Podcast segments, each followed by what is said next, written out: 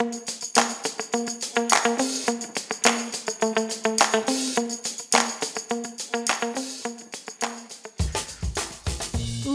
listeners, we have such a treat for you today. Joining us on this episode of the show is Vermont State Librarian Jason Broughton.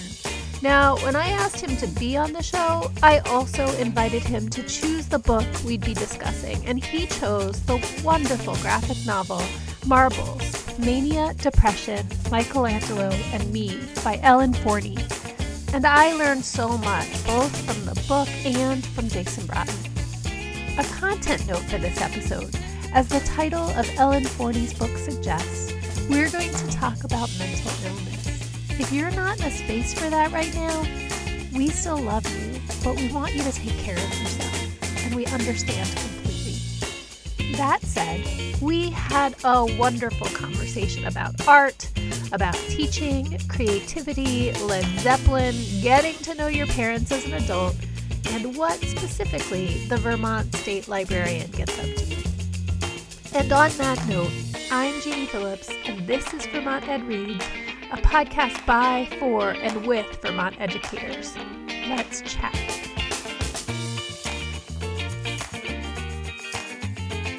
Thanks so much for joining me, Jason. Tell us a little bit about who you are and what you do. Hello, my name is uh, Jason Broughton. I am so thrilled to be with you today to talk about a book. In this case, it's a very interesting book. But about me per se, I am your state librarian for Vermont and commissioner of the Department of Libraries. And within that, my role is to assist our department, assist the libraries of the state, and we act as a state library for state government. We like to call ourselves the library for libraries. Well, I'm as a librarian, I'm super excited to have you on. It's like I feel like I'm um, I, am having um, a celebrity on. So thanks so much for joining us. well, uh, do you, uh, do you want to talk a little bit before we jump into this book? Do you want to talk a little bit about what you're reading right now? What's on your night nightstand or? Oh my goodness. Well, right now there's a couple of things, and one of them I'll probably bring back up. Uh, one of them is I'll start with the more positive uh, there is a book, can't think of the author right now, but it's called um, Let's Pretend This Never Happened.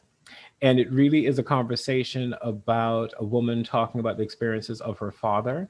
Um, I haven't finished it completely because it's quite amusing. And her role is really telling other people when they say, You don't understand, my father is like. She brings out her history in which her father um, was a taxidermist. So you have to imagine him she says basically in the middle of the night going out or something hit an animal like roadkill he's dragging it home he's reconstructing it. You know once she talked about an example of she was reaching in the refrigerator and he had put a snake in there so it could die and she was trying to find a sandwich so she pulls out this half alive half frozen snake. It's a, a weird thing but it's really a conversation about when people think they know their parents and they tend to want to say, "Well, you don't understand. My my parents are much worse than you. They don't understand me." And she's like, "Sit down. Let me talk to you about my father." And so it, it's entitled "Let's Pretend This Never Happened." That sounds like a lot of fun, actually. it's a really comical book. Yes, it's really lighthearted and funny.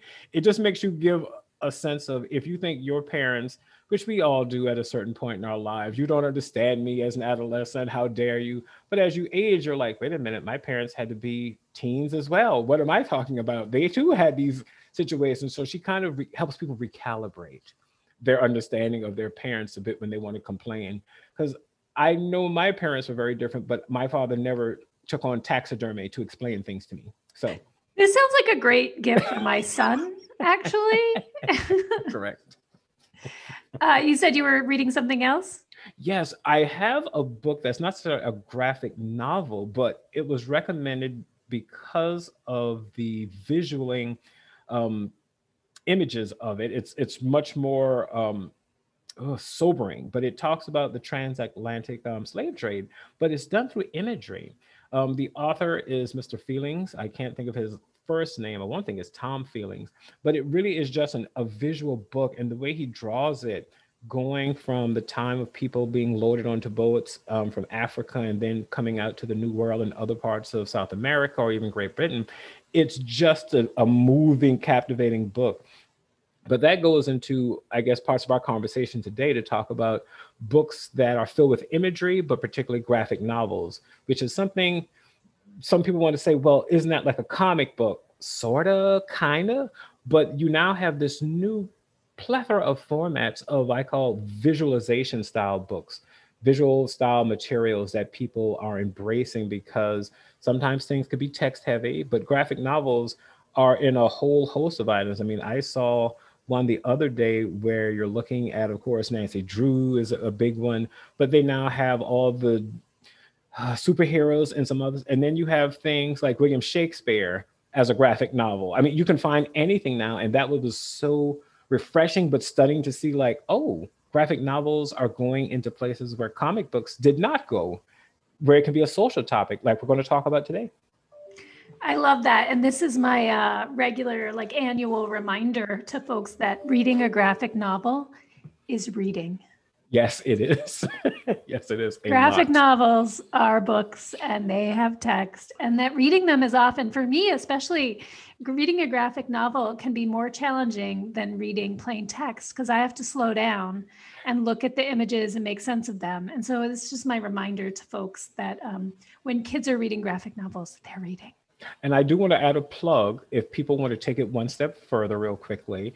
What a lot of people might not know is that they do have access to a wonderful tool and resource that you probably know about called the um, Center for Cartoon Studies.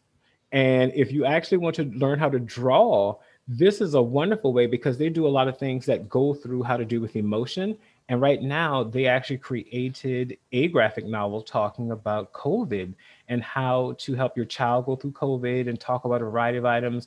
They also did one on democracy because this year has been an interesting conversation talking about do we all understand what civics is because people have forgotten what civics.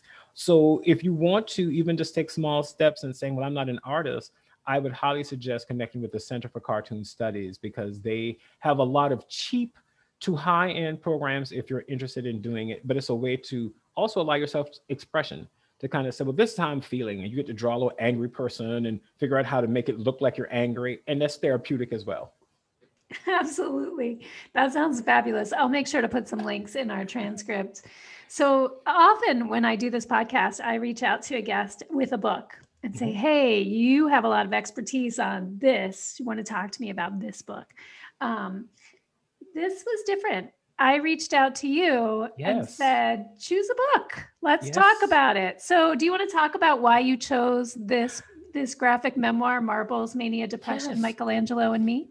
Well, I would say last year, this time I was here and uh, I like to say it now, like how parts of our state library staff have talked to me. It's as if we're kind of like in the Hunger Games, if people know how that is dystopic future.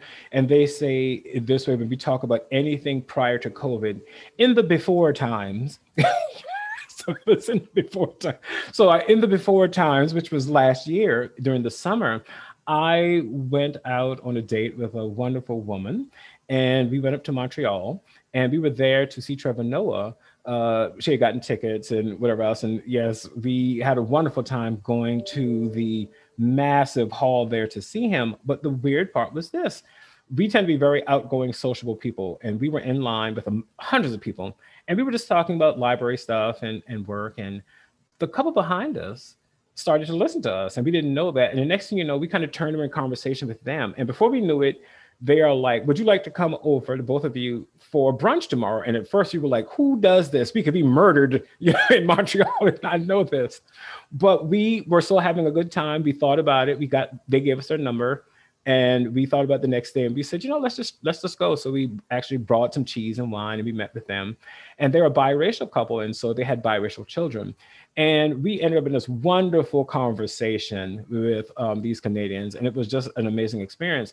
Well, in that, however, we decided to, before we depart, we went out to a store and one of the children was talking about dating a young lady because he was just about to go to college. And we were just listening. And that's not the reason why they wanted to talk with us. He's just sharing. And as she listened to him, she said, So you you're dating a, a, a young lady that you think might have mental illness. And I was like, Oh. And the librarian part of her kicked in in the store. She looked around. She immediately went to a clerk. She knew how to speak French. And before I knew it, the the person came out with this book, and I had never seen. I knew graphic novels as a librarian, but I never seen this. And before I knew it, she says, "If you trust me, even though we've only met each other like today, I highly suggest that you read this book. It'll help you understand her because you shared some things with me personally.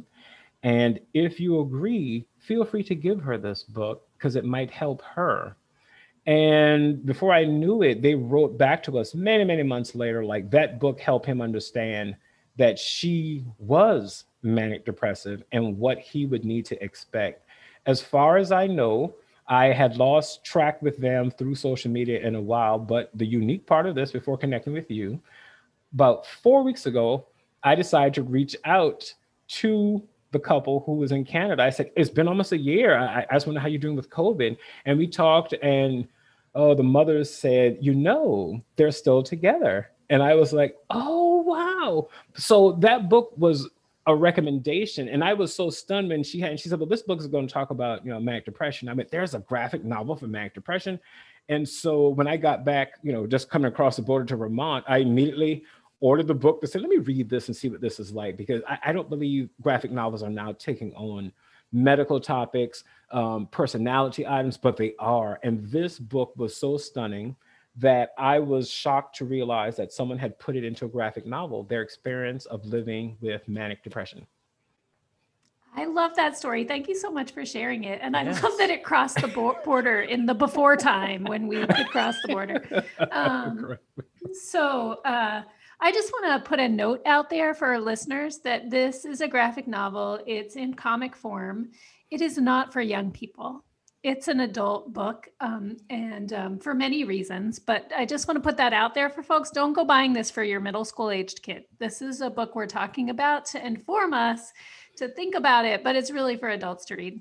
Or I would I much older teenagers. Yeah. I fully agree with that because um, the topics are not necessarily adult in nature. Children do have forms of manic depression, but this book is really geared to uh, adult populations or conversations with adults in navigating some interesting things with the disorder. And once you examine it, you will see why. This is a really wonderful book that will give you insight into what people might experience based on how they're thinking. And that can be very surprising, but it was definitely stunning to see, like, oh, this is all here from when you're in mania, think about it. You're going to have an excess state of how you think about life. You might do some really risk taking things, and that is of an adult nature. And then the depressive side, in which in some cases the person just can't even move, like they're in the room or on a couch eight to 10 hours a day, didn't get up and eat just sat there. So it's an interesting book. Yeah, so let's let's introduce our listeners to Ellen Forney a little bit, who is both the author and illustrator of this book and its main character. It's about her life. Do you want to talk a little bit about who Ellen is and Oh my goodness. Well, she is on the back. I can kind of read that for people to let you know. What was stunning to realize, and she has a wonderful image on the back of the book, is that she is a lifelong cartoonist. And within that, it is a national um, award winning book. Uh, with that, and she collaborated on one called The Absolute True Diary of a Part Time Indian and created the Eisner Award nominated in comic books. Um, I love Led Zeppelin. For those who know who that is, it's a band of a certain era. Um, I still listen to Led, Ze- Led Zeppelin, and interestingly, uh, Monkey Food, the complete I Was Seven in 75 collection. And she's also uh, the recipient of Seattle's Stranger Genius Award in Literature. She teaches comics courses at Cornish College and Arts in Seattle, Washington. She has been on the East Coast a couple of times. One of my dreams would be to try to see if she would come and talk um, to the library community and to Vermonters about her items because the book is also um, a former bestseller.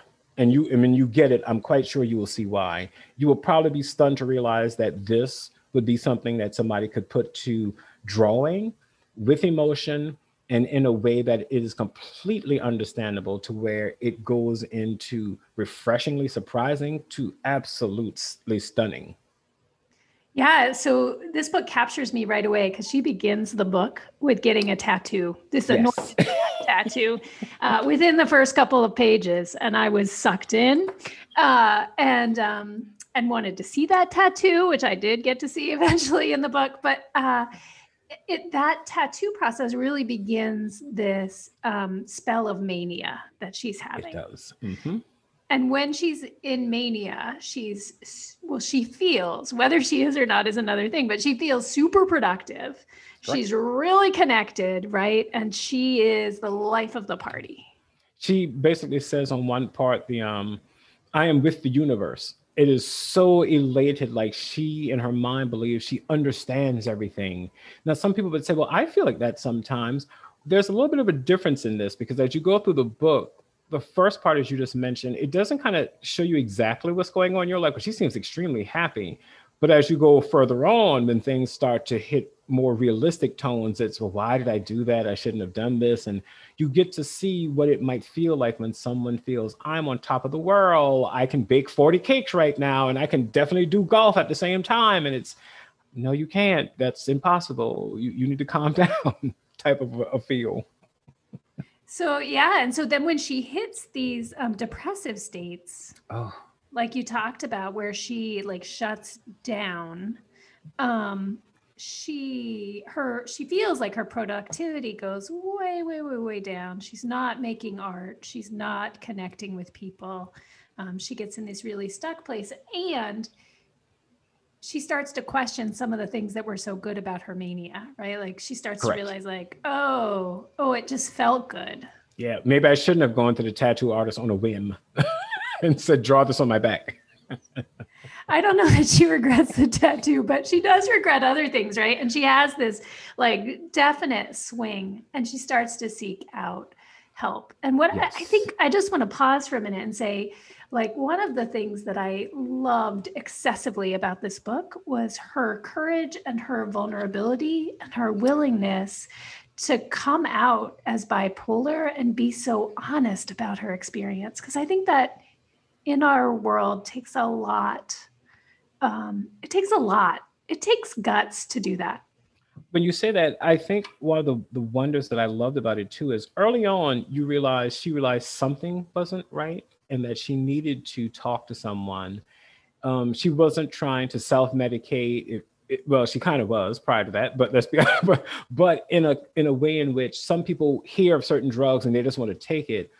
If, for example, when she started meeting with the uh, therapist, the person sat her down in a nice way and she's still kind of up and elated and i it was interesting to see well how might a person take the news that they're ill now we can all say well i know what would happen if someone told me that oh jason i'm so sorry you had cancer or you have liver failure or your brain has this tumor in your mind you know how you would take that but when someone has to tell you well gene i need to sit down and tell you this given what you told me i believe you might actually have a mental disorder.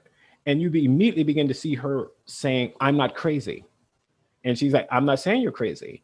I am saying I think you're manic depressive and you might need to be put on medication. And then you see the conversations of, I don't want medication. I heard medication does blah, blah, blah to this. My creativity is going to go down. So it gives you this embodiment where the stigma of any mental illness comes in the minute someone says you are not considered what I like to question as normal. I personally believe we are all not normal. We all have our quirks. So when you hear people sit there and say you're not normal, it is, well, let's really talk about what you're saying because I think it's abnormal. You're telling me I'm not normal. You know, it's kind of, but she is fearful of being labeled that way because she knows how society will see her if she has to openly let people know that she has a mental disorder. Because when you hear that, people think, oh, you're crazy. Yeah, she really worries about whether people will trust her and the judgments they'll make of her. Mm-hmm. I love that you drew that parallel to other forms of illness.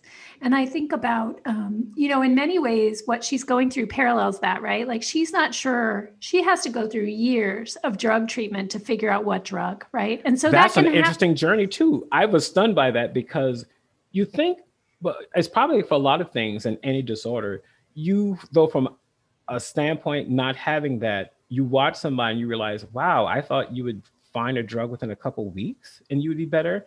It took her years to find the appropriate drug to get her to be stable, she says. And it was just interesting and combinations of drugs, right? And the side effects she had to deal with. It's quite a journey. And that can happen for physical illnesses, right? It might take a couple tries. I, I have friends who are going through um, multiple cancer treatments, right? And it takes a lot to go through that, but it's a little bit different. I think we have, I have this notion that um, it would be a quick fix.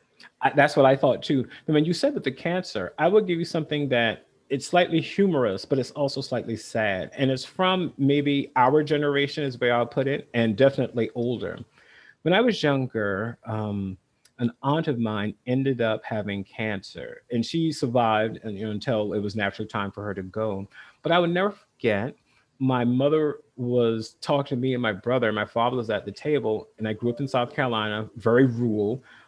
Think about how we talk about disorders of a certain period. And in some cases, this is still done. I will never forget sitting there at the table with my mother, and she says, I, I want to tell you about your aunt. And I, you knew it was serious because the, the voice is a little bit lower and slow. And then she said it like this I'm eating, my brother's looking at me, and we're like, oh, this is going to be horrible. And my mother leaned over to us and said, She has cancer. In a whisper, I, of course, if you knew me as a child, have a scientific mind. I got a degree in biology, but I didn't have any emotion. I looked at my mother and I said, I don't understand why you're whispering. It's just us four in this house, right? Why are you whispering? And it, it, like my aunt was not there, but it let me know when I thought when I was older, saying, I told somebody that same story and they said, You have to understand that is how people thought. Like when you had cancer, it was I was like, but can't you just say, oh, I'm so sorry you have cancer? It's like, no, you had to almost whisper it. You have cancer. Shh, don't talk. You're making me realize we've come a long way, right? And so, but I think that what Ellen's point is in this book is pushing us to come a little further, especially around mental illness. I agree. So I loved this as a way to step into the shoes of somebody who's dealing with a serious mental illness and like see what the journey is like.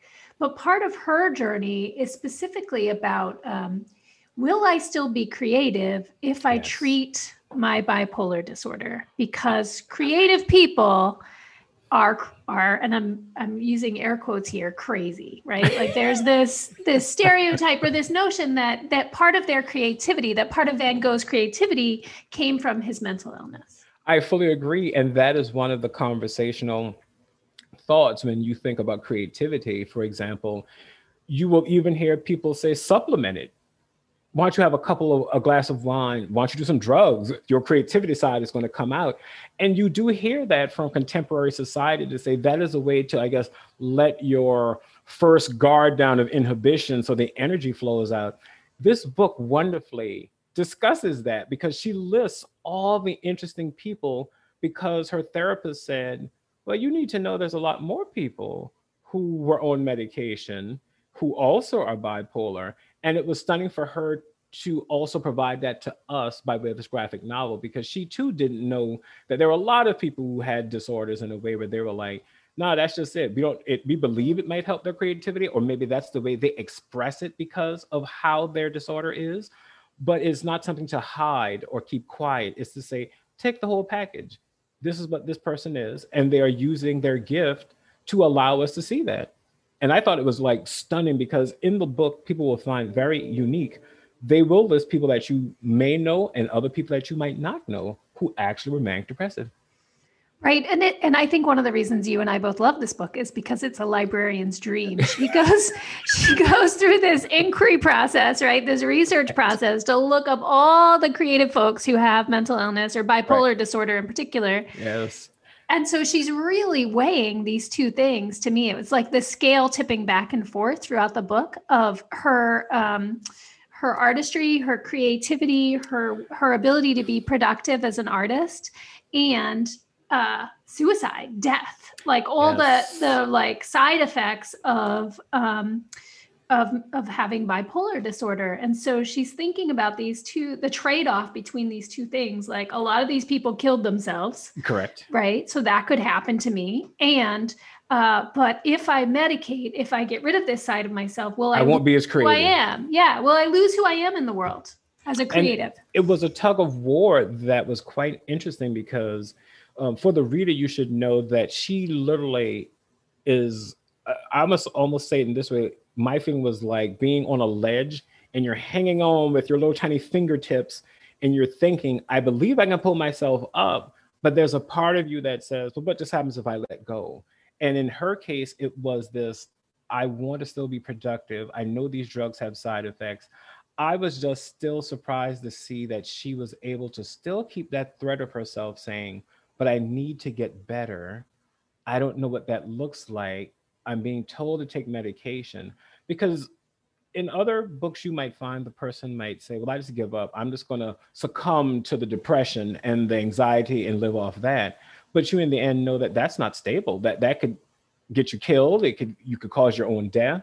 But it was really interesting to see her pursue the therapy continue for the years and eventually begin to grow into it it was just this, this wonderful thing to see because i went this is not a it's a slightly feel good book, but it, it, takes you through it first, as opposed to, oh, I know how this book is going to end. It's, oh, I, I, didn't even see this part coming. She relapses a bit. It's a struggle. And when she's depressed, it is graphically in a way I think that we all understand it, in which she shows one where she is wrapped up. She's in her bedroom. It's just the bed.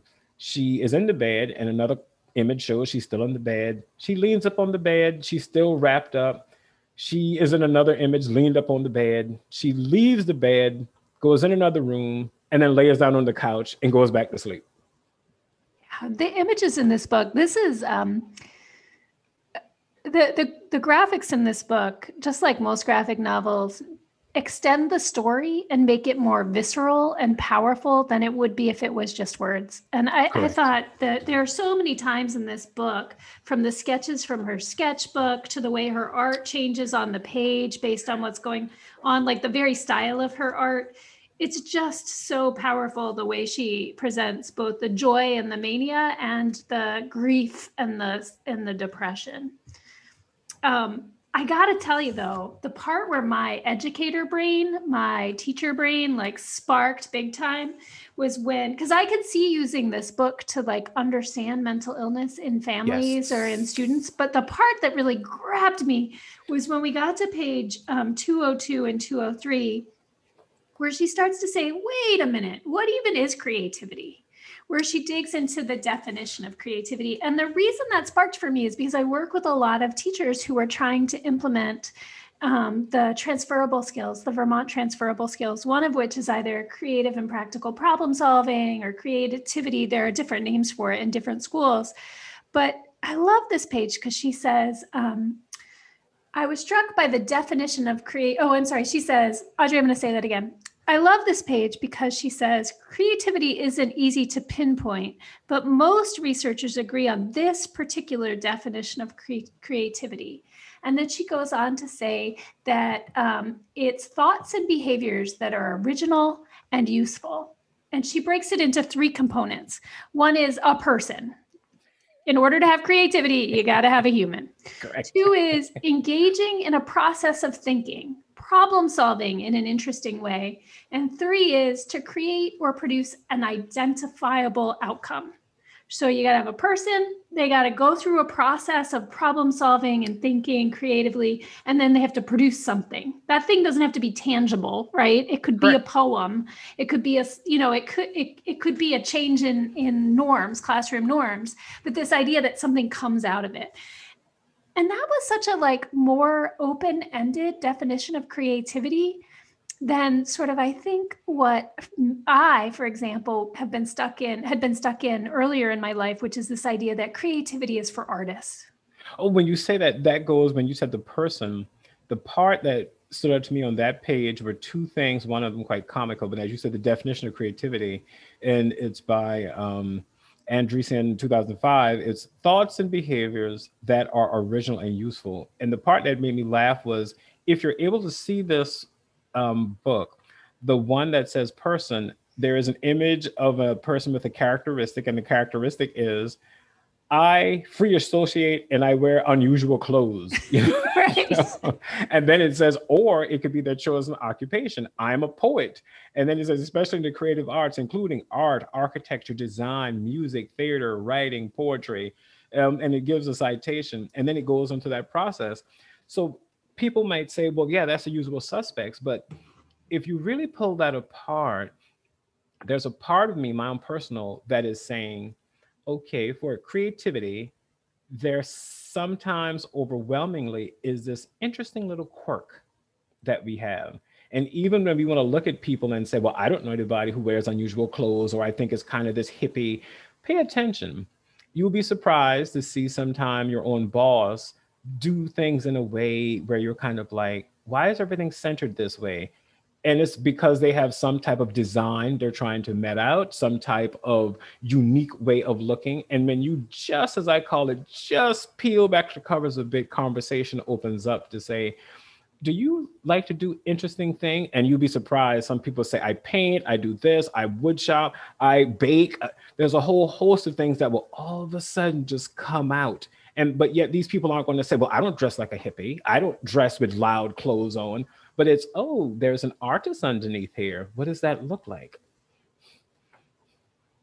I love that. And I also think I'm going to put a few pictures of these, yes. a couple of pages in the transcript. But um, I love that. But I also think um, sometimes creativity shows up in professions that we don't think of as creative. And so um, educators are some of the most creative people I know because they're always problem solving to think about how to help kids learn. Right. And if it didn't Correct. work out the first time, and being creative about how to um, get kids interested in the first place, how to stretch them and grow them. Like, I am always um, enamored and struck by the uh, creativity I see teachers use in the classroom with their students. That's like amazing. Um, so it's not just because you're a teacher and you're a knitter. It's a teacher. it's because you're a teacher and you, you know, like you're not. It's not just that, like, or that you bake. Although those things are creative and I love them. It's that just by the act of doing your job and meeting kids where they are, there are, you have to exhibit a lot of creativity. And so I really appreciated the way this made me think outside the box of what when you say that teaching is such a creative profession when people really look at it. It is a sometimes being upfront, a soul draining position.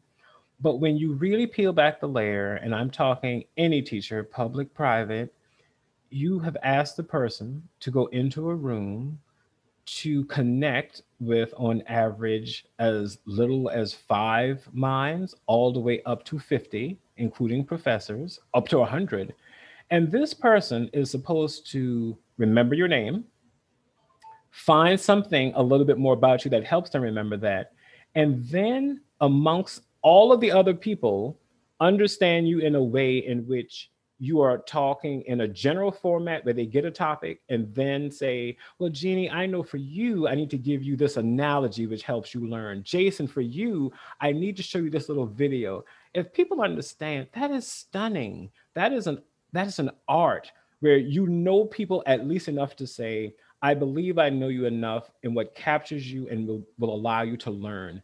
That is beyond artistry. Because if we think about in our standard lives, other than close friends and family, you can't walk into a room and immediately begin to say, Oh, I noticed something a little bit about you. And I think this saying it this way or showing it to you this way is going to help you remember that. Not many people can do that, let alone do it for a year. And then all of a sudden, people remember you years down the line saying, You might not remember me from 30 years ago. You taught me in kindergarten, but here I am. You made me. And, and they might say, I don't even remember you, but thank you. You know, because it's, it's a. Educators, Jason and I are your biggest fans. it's a it's it's a wonder it's a wonder. And when I say that, I, I remember when I say that, I remember my kindergarten teacher, Mrs. Honeycutt. She was like the nicest white woman in the world in the South. Oh, and she had long hair. It was the era of the 70s, long hair when she sat and read us books that went to the floor. But she was so nice. I, and when you understand that, that helps me know that she did something to me where I will never forget her. How many people can actually say that? That people do something so profound when you're so young that you can never forget them. That that is stunning. Thank you for sharing that. I love that. Um, so the the other thing I thought about this creativity piece is that one of Ellen's struggles, I think, mirrors the struggle we're going through in schools as we yes. as we use as we think about creativity as a transferable skill. And so I think one of the things she's struggling with is um, is creativity a fixed quality or talent that I just have, right? By right of mm-hmm. being bipolar or being born the Correct. way I'm born, or is it a set of skills and dispositions that can be cultivated and practiced over time? And it was really interesting to me that even if she's struggling with this, she's always sketching and creating. Even though they're just sketches in her sketchbook, she's using her creativity to practice and to work this out over time. And so I was really intrigued by the like um, sort of the back and forth of that. That she's well, struggling with this idea, using this thing, this skill, this set of skills and dispositions to struggle with this thing. I agree because also we can tell the reader at her her images, no matter what, are very expressive as you go through the book. But they do seem to, as you go through, obtain a little bit more refinement like you don't want to say she's getting better. I actually say she is becoming more representative of how she is feeling, depending on what you say that. Going on, I love how educators are trying to grapple with, but the goal to me is we don't want to make it so scientific you know, to say like, oh, take these things, you're going to be artistic. No, I do believe we all have the capacity to be creative, particularly if something has happened to us where we were one thing before and then something else comes out. Like, in other words, if I lost use of a, an arm and I was very creative in painting, I would hope that now all of a sudden I am able to do something with the other one arm in a very interesting way where you're like, oh, it's not the same thing, but he just used it in a different format. So when you say it's an embodiment, I do agree with that. The thing that people need to probably consider is how does it express itself based on what is occurring in one's life? Because we can all look at stuff that we have designed um, early on, and, and we might have thought this is really it, and then all of a sudden, years later, you're like, this is crap, burn it. I don't. oh, I've, I've never had that experience. burn it. And so it's an interesting thing to say, well, why did you change? What happened that made you not feel like this is a is a part of the body of your work? You know, we I see it as sometimes we want to have perfection. And I put something, I am on social media for those who follow me. I did put something out the other day because I too had this problem in the sense of the quest to chase perfection. And I listened to something where someone just basically said, just remember Confucius. And he basically said, it is better to have a flawed diamond than a flawless pebble. That's pretty good. So that should tell you right there. You're. It's better to take what you got and say, "Oh, i am as close as I can be to this," as opposed to, "Well, here's this perfectly good nothing." it's just. Well, and I, I think a lot of teachers are thinking about these these transferable skills, and uh, um, we're focused on creativity here, but there are others as well, and thinking about um, how do we foster this in young people right? Like how do we um, provide opportunities for them to cultivate and grow their mm-hmm. creativity right? And so um, in many ways for me it's less much less about assessing it and or even teaching it but rather just like finding Allowing expression. finding the places where it fits into your existing curriculum right? i agree and i also think um, here's a part uh, that our listeners might not know. So before we started taping everyone, G and I had some interesting conversations just about, you know, you think about your parents. And I can look back now and say I had wonderful parents as I age. And I'm coming to the point where I was like, oh, you just hate saying it. Oh, my God, my parents were right on some of these things. But now I can look back and say my parents allowed me and my brother to express ourselves. We grew up in a rural area where parts of Vermont probably still have this, but it was a different era, the late 60s and 70s. You could allow your children to literally romp out in fields five and 10 miles away from the house, and they know you're coming back just like you need to be back in the house by the time the sun is about to set. The parents never kind of really said, like, I don't really worry about where my children are at. I think they're going to find their way. When I say that, it allowed us to look at nature in an artistic way, play within nature. But we went into camps and stories, and we did a lot of handmade things. We also did things that were bought. I think in helping as an educator, if you can find ways to allow children to simply express the topic as they best can under their own guise for what the examples are, it allows you to begin to not hone them to do it right, but to say, okay, your thing is not necessarily drawing at this level, but I definitely know that you can sing. Why don't you make a poem or a rap song or a tune out of this? This person can draw, and you can say, well, painting is your thing, but you also can draw. I mean, let the person begin to do that because sometimes people are so multifaceted, they themselves don't know which one they want to hone. But the thing to me is, at a young age, it really is like when people say, you are 20 times more to have literate children if you at least have books in the home. We know this. If the parents at least are reading, the children are going to read. So if you yourself have forgotten how fun it is to be creative, your children will be more creative if you allow them to see that you are creative what what I hear you talking about, Jason, and you didn't use this language, but I'm going to use it, is um, flexible pathways. How do we provide Correct. personally meaningful learning op- opportunities for students to be creative in the ways that suit them, and knowing that creativity isn't one size fits all. Oh, correct. It's like going to a paint. Well, uh, the best example I would give is I had the experience recently um, to go to uh, Burlington Paint and Sip, which I love, which let you know what I was doing. Honest, I am an adult. Just let you know, I can paint and drink. But within that, the room had a bunch of people where what I love is the presenter came out and said, We're going to do this Halloween theme. And right off the bat said, Some of us are going to paint and try to be exact. That's fine. Some of us might say, Oh, just go with the flow. And I was like, oh, how nice. So I'm going along with them. And then all of a sudden, I realized I could not draw it exactly the way that I might have wanted to. I took another path. And everyone was like, well, this is very different. And I just was, I felt comfortable because they said you could do that. As opposed to, I looked around the room and there were some people who had mirror images of what the the main presenter had presented and i had like going off the rails i was like yeah the moon is here in this haunted house but i kind of drew a mountain behind the house and there are you know it, it, looked like dante's inferno on the bottom of the canvas you know i wonder you might share a picture that we can put in the transcript. if I show you what we were supposed to paint as compared to how I said, I'm just going with this over here. I really want to see your painting now. I will send you a picture. Jason, before we start to wrap up, I, I want to know are there things that the Department of Libraries can do for teachers? Are there things you wish educators knew about um, what you as state librarian do or what the Department of Libraries does? Oh my goodness. As I said, we are here for librarians in particular. We would urge a lot of people to please visit their local public library, their school librarians, and of course the academics, because librarians, I will say this up front, some people are going to be horrified or want to put their hands in their ears. Libraries are not about books everybody, if you're not careful, yet you pay attention.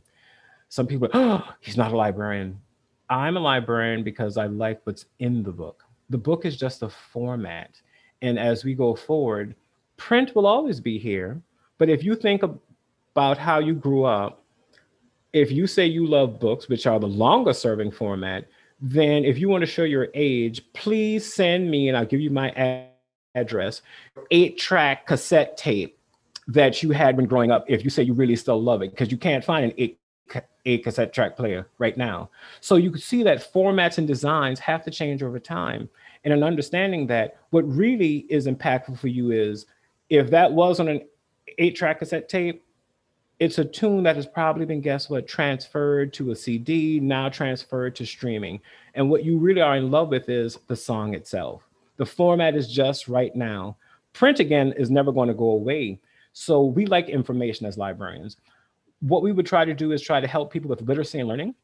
We are not educators. There are librarians who do know how to teach, But the main role of a library is to guess what? To be literate, which is to expose and to allow a person to examine. So I would say if you are welcome to it, we have a lot of resources.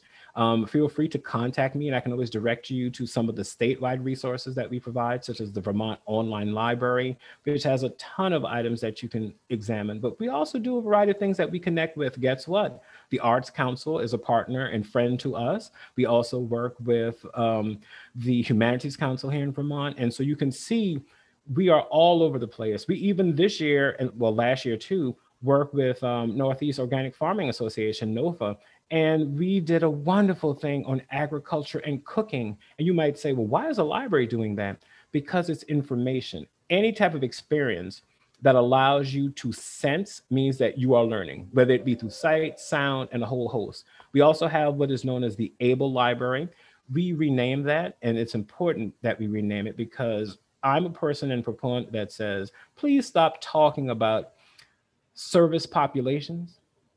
If you, you understand that the former name was the Library for the Blind and Physically Handicapped, that name is really packing them in, boy. They're all coming to that library to be associated with it. So we renamed it the Able Library about the service. Stop talking about the people. Talk about how you're going to help the people, which is the audio, braille, large print, and electronic resources library.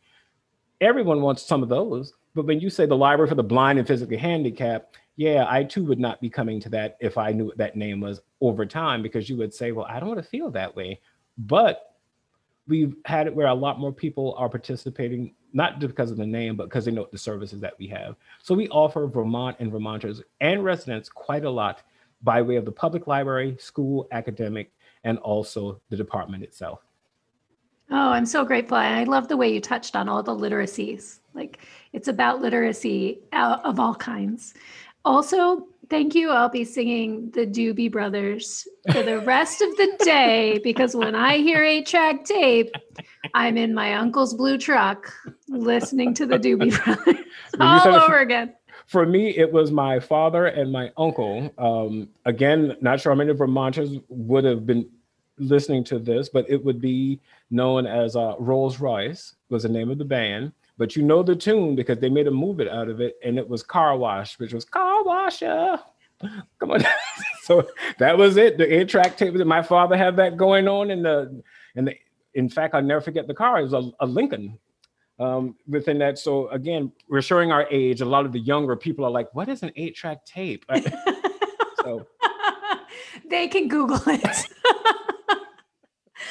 Uh, Jason, I cannot thank you enough, both for bringing this really beautiful uh, book into my life um, and also for this super fun conversation. Oh, you're welcome. You're welcome. And if everyone wants to know, I am this serious. I tend a lot of humor, but yes, I, I do have somber conversations. But this book sort of happened through happenstance. But then when I think back, the universe allowed us to share that and i was wonderful even though i, I no longer am dating the woman who, who i been up with but it was a wonderful experience to have her be such an interesting resource because she is very similar to me in which even though i clock out usually at six o'clock from this job I am still a librarian. So if you were to come to me and we were out talking, you will hear me say, Oh, you said you're going to make a flambe. Well, there's a book that you need to be looking for. so you oh, literally can say, I want to fix a car. Oh, you need to go to Chilton's and here the I, I, don't turn it off. It is my life where you could tell me any, I'm like, oh, there's a book for this. Let me, let me show you where this is at. You, you define this here. We have way too much in common. I'm so grateful for you. I hope you'll be a guest in on a. I, I would love to repeat this yearly. Oh, perfect. I would be happy to. Because there's so many, the world of, you get it, books is so wide. There's a lot of topics that we could cover in a variety of things. So I'd be happy to come back and discuss any types of topics um, that we can help anyone who is appreciating art, science, conversation learn by way of a book. Thank you so much. I'm already looking forward to that future conversation. You're quite welcome. Thank you, Judy, for having me. Thank you, everybody.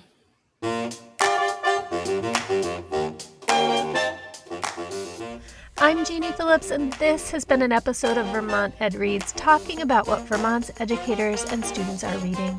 Thank you to Jason Broughton for appearing on the show and talking with me about marbles, mania, depression, Michelangelo, and me.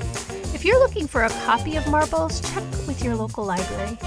Big, big thanks to our producer and audio engineer, Audrey Holman. To find out more about Vermont Ed Reads, including past episodes, upcoming guests and reads, and a whole lot more, you can visit vtedreads.tarrantinstitute.org.